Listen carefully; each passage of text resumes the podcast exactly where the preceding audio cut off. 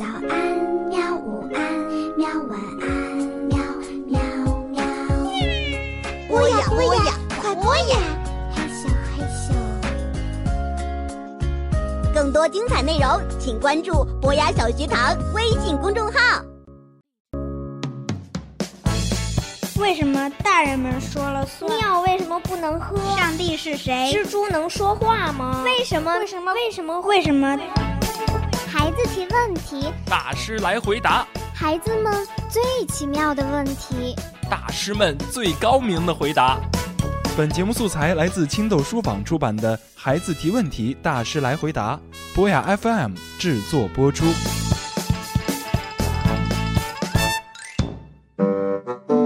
如果一头奶牛一整天不放屁，然后放个大大的屁，它会飞进太空吗？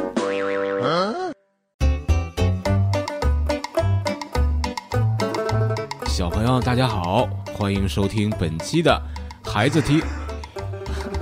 小马同学刚吃饱喝足，正在往麦克那儿爬行。啊，小马，你好了没有？好了，啊，他爬过来了。还有我们可爱的洋洋同学。Hello，大家好。那首先呢，咱们来回答一下上期的问题吧。上期的问题呢是为什么鸡和鸭不能飞？好多小朋友在留言区呀，呃，给我们留言。遗憾的是呢，我们上期说了啊，只有在我们的微信公众号通过语音回答问题的朋友，才能成为我们的科学小助手。统计了一下，到目前为止回答问题的，而且能听清楚的小朋友，总共有两位。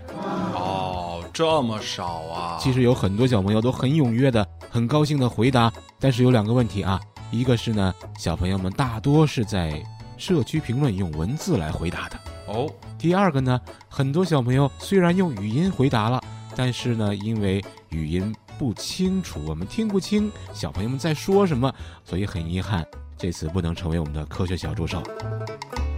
那么，这两位幸运的闯关成功的朋友，第一位小朋友他叫 Sonny，他是这么回答的：鸡和鸭原本是可以飞的，只不过他以前古人们发现鸡和鸭的肉很好吃，于是就抓来养了吃。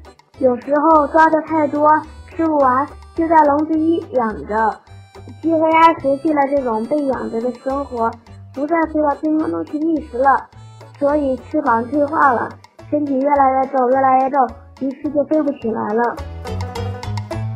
我们再来听听田红菊小朋友他是怎么回答的。因为鸡和鸭的飞羽已经都退化了。现在的小孩真是不能小看啊！真的是，啊我感觉我们都倍有压力。对呀，我觉得我的智商有的时候都跟不上。那可能是你个人的问题。哎呀，那恭喜 Sony 和田红菊小朋友成为我们的科学小助手。我们来正式进入今天的节目。小马，你刚才吃的东西好吃吗？好吃死了！哦，你有没有喝点什么汽水啊、碳酸饮料什么东西啊？我喝了豆浆，你知道豆浆在你的胃里发酵之后会产生什么吗？气，幸好没有说是屎我。正想说，不是不该是液体尿吗？为什么会是气体？因为豆浆有膨腹感、对胀腹感。它在胃里会产生气体，它在肠子里才会产生什么屎屎啊什么之类的东西啊。今天咱们不研究小马的屎啊，就是哎 呀，这个不能说，老师。咱咱不要说屎，咱们说，嗯，便便，就可能更适合接受。对对对，今天咱们不研究小马的便便啊，因为他刚吃完，可能还刚吃完什么？老师，你要讲清楚。刚吃完饭啊，要变成便便呢，可能还需要一段时间啊。现在我们不等了啊，不等了。那么为什么要问小马吃了什么东西呢？因为今天有一小朋友提问，他说啊，如果有一头奶牛一整年都不放屁，嗯，然后呢放个大大的屁，它会飞进太空吗？哇，它会先把自己臭死。这个问题我来找一个朋友来回答啊。这位朋友叫玛丽罗奇，他是美国的一位非常著名的作家，他以科普创作为主，是《纽约时报》的畅销书作家。他对这个问题是这么回答的：奶牛确实能制造很多气体，主要是甲烷气体。甲烷是什么呢？甲烷是天然气和沼气的主要成分。当牛吃下草，就像小马吃了饭以后，对，在它们巨大的像垃圾桶一样的瘤胃中，这个瘤胃呢，主要是牛胃主要的隔间。对，跟小马没有太大关系。我坐在这儿也要躺枪是吗？里面的细菌呢，产生了甲烷气体。瘤胃里的气体像其他在胃部产生的气体一样，不会形成屁。当我们喝汽水或者啤酒时，放出的二氧化碳也会让你打嗝，但不会放屁，对不对？嗯，屁是在下面的肠道里形成的。就牛而言，在肠道里进行的消化只占很短的时间。那这个意思是说牛不放屁吗？对，它不但不放屁，它还不打嗝呢。但是它它它的气体总要出来吧？对啊，靠什么？靠美吗？靠颜值把气气体放出来。它是靠呼吸呀。它能把甲烷轻松的呼出体外。玛丽罗琴女士还请教了研究奶牛放屁打嗝的专家——加州大学的戴维斯校区的动物学教授埃德·德比德斯。他解释了奶牛的做法。那他是这么说的：当一头奶牛或者一头羚羊啊，它们这些反刍动物感到撑了，需要给自己的瘤胃腾出些地方的时候，它会放出一些甲烷气体。可是呢，这些甲烷气体啊，不会直接从胃里放出来，那从哪儿放出来？从自己的鼻子里面出来，那多费劲呢！为什么不从胃里出来呢？因为啊，如果从胃里或者从屁股里放出来的话，就会有声儿。如果你想想，如果有声儿，不好意思，哎，可能是一方面；另外一方面，有声儿就会被猎食者给听到，哦，就过来吃掉它们。啊所以说，它会采取迂回的办法，让气体绕道进入肺里，然后静悄悄地将它排出。这简直就是气功啊！对啊，你说这牛比咱们人文明多了，是不是？人没这功能啊。那么咱们回到这个问题啊，这位小朋友他提出的问题是：如果一头奶牛一整年都不放屁，然后放一个大大的屁，它会飞进太空吗？这个屁太难收集了吧？假设我们能收集的话，那么它能靠这个屁飞进太空吗？一头奶牛呢，它一年能生产八十五公斤的甲烷气体，把这些甲烷气体压缩到一块儿，让这个奶牛背上，咱们准备让它发射。那你们俩觉得这头牛能飞多高呢？按照科学的计算呢，一百八十七磅的甲烷将会提供两千磅的推力。这样的推力呢，会持续三十三秒钟。那么一头重六百八十公斤、光溜溜的大奶牛，大约能飞四点八公里的高空。太空起始的高度大概在多少啊，郭老师？太空起始高度是三十二公里。那么从技术上来说的话，奶牛是飞不到太空的。嗯。来，我们看看今天评论区里有什么问题。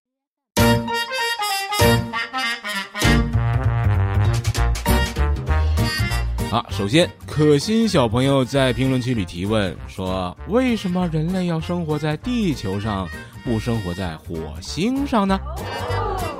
这个问题呀，还是要请一位非常专业的老师来回答才行。那请谁呢？是啊，谁呢？他是谁呢？他莫非和我五百年前是一家？我以为他是你老伴儿呢。那我们今天请到的是北京天文馆科普专家马小虎老师，小朋友们很熟悉了，也就是我们博雅 FM 里马小虎聊天文节目的主播，来看看他从专业的角度来解释，为什么人类生活在地球上，不生活在火星上呢？如果在太阳系范围内找一个最像地球的地方，恐怕还真得算是火星了。它有和地球差不多的自转轴倾角和自转周期，固态的表面还有大气层。火星又是离地球最近和人类探测最多的行星之一。如果向地球之外移民，那么第一站很有可能就是火星。但是仅仅像还不够，地球上的生命生存所依赖的苛刻条件，火星还远远提供不了。比如地球上的生命都离不开液态水，然而火星上连一滴水都没有。我们要呼吸氧气，然而火星的大气中百分之九十五都是二氧化碳，这对人类来说无异于毒气。火星的大气太稀薄，大气压力非常小，温度非常低。如果没有防护措施，人在火星上即使不呼吸，血液也会沸腾，然后冻成充满小孔的冰。人类在火星上活动，必须穿着封闭的宇航服，戴着头盔，保持内部的压力和氧气供应，和在月球上活动没什么两样。如果你看过电影《火星救援》，就会看到主人公在火星上生存下来，冒着极大的危险，有几次都和死神擦肩而过。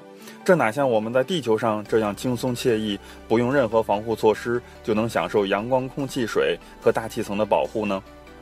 人类在未来如果想在火星上定居，要么改变火星的大气环境，让火星的大气成分适宜人类生存；要么在火星上建造封闭的活动空间，与外界隔离开来。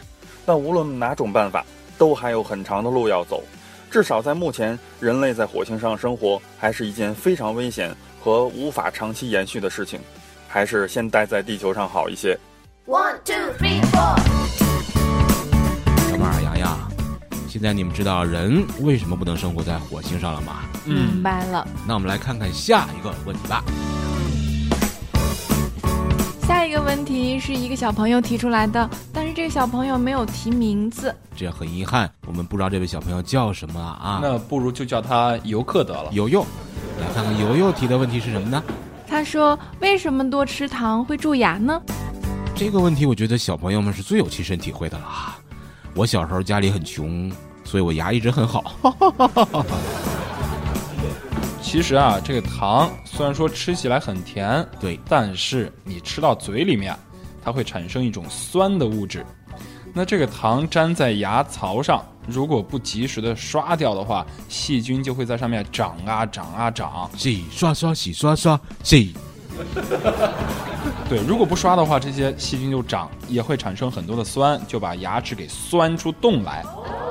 哦，明白了，原来是要少吃糖，勤刷牙。好，那下一个问题，那下一个问题呢，是九岁的邱雨桐小朋友提问的啊，提问郭教授啊，为什么《时光探险三六五》不播了呢？为什么不播了呢？因为啊，这个郭教授在《时光探险三六五》里呢受到了虐待，吃点方便面嘛，还中毒了，一直就没有没有好。现在呢，那个《时光探险三六五》里的郭教授还躺在医院里急救，他没有办法来博雅做节目啊。等他这个身体变好啦，啊，他就会回来和大家见面。在此之前呢，啊，大家可以多关注一下我们其他的更更多的好玩的节目。关注一下最新的郭教授，把那个旧的郭教授、老去的郭教授给忘掉。闭嘴！下一个，下一个问题，呃，九岁的乐乐提问：为什么长时间看电子产品会对眼睛不好？这个问题要不咱们就留给听节目的小朋友吧。好啊，让小朋友们自己去寻找答案，好不好？对，好，小朋友们还是要在我们的微信公众号里语音留言回答问题，语音清晰的回答问题的小朋友们呢，就有机会成为我们的科学小助手，和小马还有漂亮的洋洋姐姐一起做节目。好，下一个问题是这位小朋友叫 Tom，他提的问题叫古代有没有雾霾呀？这个问题得问小马和郭教授啊。历史上的今天有雾霾吗？嗯，其实啊，这个霾，咱们来先来看看这个字儿哈。嗯霾最早是在甲骨文当中有啊就出现了。有有，这是什么梗？为什么要又？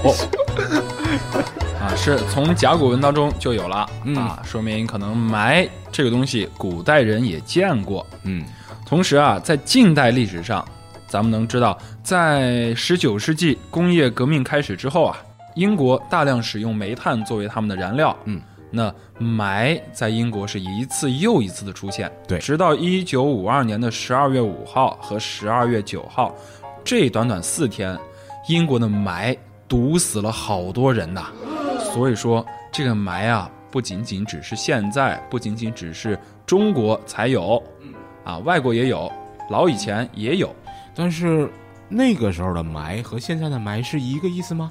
嗯，不是一个意思。那会儿啊，你比如说刮大风，嗯啊，就刮的这些花粉啊，还有二氧化硫啊，就主要是这些东西。哦但现在呢就更复杂了，尤其是北京啊，就是中国这些地方嗯它的成分非常复杂，直到现在科学家们也没有一个具体的解释。那么小朋友们，雾霾天一定要记得戴口罩哦。好，今天节目就是这样啊！我看小马捂着肚子，好像要去，我要去呼吸了哈、我们不要拦着他。他会飞上天吗？这个问题就由下一期来解答那。今天节目就是这样，郭教授，小马儿，杨洋，感谢谢你的收收听咱们下次再见。